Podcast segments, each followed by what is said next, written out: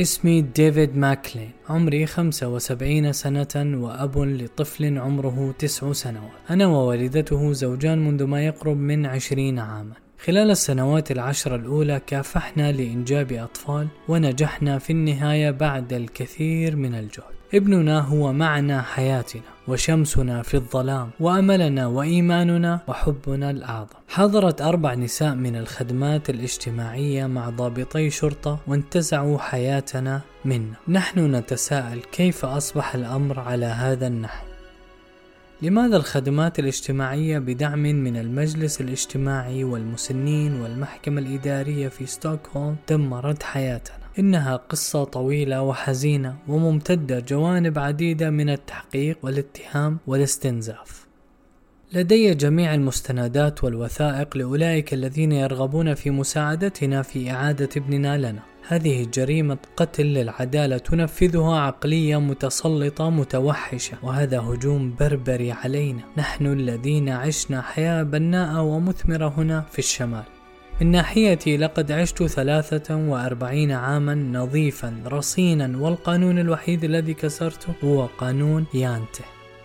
من عش النمل بنى هؤلاء المتنمرون جبلا يجب علينا إزالته للمضي قدما. ومن الشائع بالنسبة لهم إجهاض البعوضة وابتلاع الجمل لكنني لم أفكر ابدا في أن هذا سيحدث لنا. عندما تكون شابا تعتقد أن أقل ما يمكن أن تتوقعه هو العدالة. ولكن عندما تكبر تصبح توقعاتك أكبر. لقد كتبت خمسة مقالات في مجلة البيئة حول المخاطر الكبيرة التي نواجهها الآن وفي المستقبل. لكنني لم أعتقد أنني سأعاني من هذه المخاطر التي تهدد بتدمير حياتي وحياة طفلي معا. ولقد رأيت كيف حدث ذلك للعديد من الأبرياء والضعفاء الذين عوملوا معاملة سيئة وغير عادلة. هناك الكثير من الظلم في السويد وبقية العالم الذي كان علينا محاربته. لقد حاولت القيام بدوري، لقد كنت سياسيا لمدة ثلاث ولايات كان بيتي على الأرض منذ 37 عاما وحتى الآن.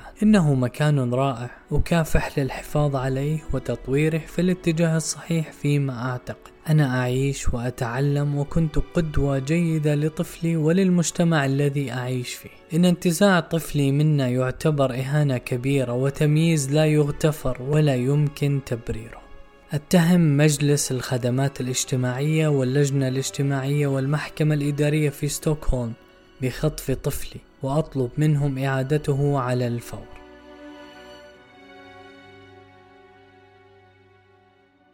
الرسالة الأولى. من ديفيد ماكلين إلى الخدمات الاجتماعية. لقد قمتم بتوظيف الأخصائي الاجتماعي لمساعدتنا في رعاية طفلنا وليس لإبعاده عنا. ليس هناك من شك في أنكم ستضعون طفلنا ريتشارد في عائلة حاضنة. نحن نحبه أكثر من كل شيء في العالم. لا يوجد أي شخص آخر في العالم يمكنه أن يمنحه نفس القدر من الحب والرعاية والتفاهم والدعم والمثال الجيد مثلنا نحن أمه وأباه.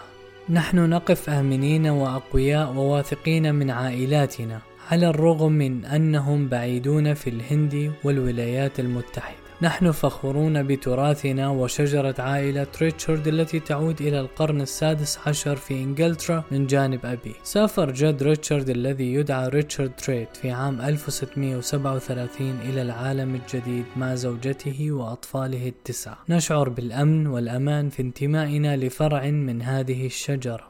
أرفق لكم بعض الرسائل والبيانات عني وعن ريتشارد. ربما يكون من غير الضروري الكتابة والتعليق على كل ما حدث منذ أن بدأت وأنا وزوجتي براتيما لمحاولة توسيع شجرة عائلتنا. قبل عشر سنوات من قدوم ريتشارد وشقيقه التوأم روبرت في أبريل 2001 أعتقد أنكم ستحصلون على بعض التقارير والتحقيقات حولنا وحول ريتشارد. من العدل أن نقول أن الأمور على ما يرام الآن؟ وسوف تكون على ما يرام في المستقبل. لقد أوقفت عملي الغير ربحي والخيري لأكون متفرغا لريتشارد ووالدته ومن الجيد أن أكون قادرا على ذلك.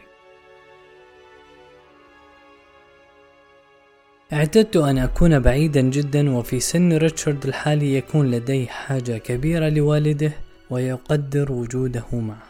أشعر أنني أستطيع الوصول إليه بمثلي العليا ومبادئي وأخلاقي ورصانتي ومعرفتي وخبرتي المتجذرة بقوة في التنشئة التي تلقيتها أنا من والدي وبقية أفراد العائلة. مع الأخلاق المسيحية العالية والطموح الثقافي والفكري والروحي والوجودي لن يذهب ريتشارد بعيدا عن الطريق الذي رسمته له هذه العائلة. لا يوجد مجرمون أو مدمنون أو متعاطون مخدرات هناك. من ناحية أخرى هناك الكثير من الحب والتسامح والحرية والتفكير الحر والخيال والإبداع والتعاطف والفضول والتفاهم والصبر أيضا. والاحترام والكرم والفرح والسلام والعدالة والأمل والإيمان. لا يحتاج ريتشارد لمزيد من العائلات أو إلى شخص للتواصل ولا يحتاج إلى أم أخرى أو أب ثاني. قد نكون من بين الفقراء اقتصاديا هنا في السويد لكننا أثرياء جدا في جوانب أخرى وهذه الثروة تعود بالكامل إلى ريتشارد. أقترح إغلاق التحقيق مع ريتشارد والسماح لنا بمواصلة حياتنا وتربية ريتشارد.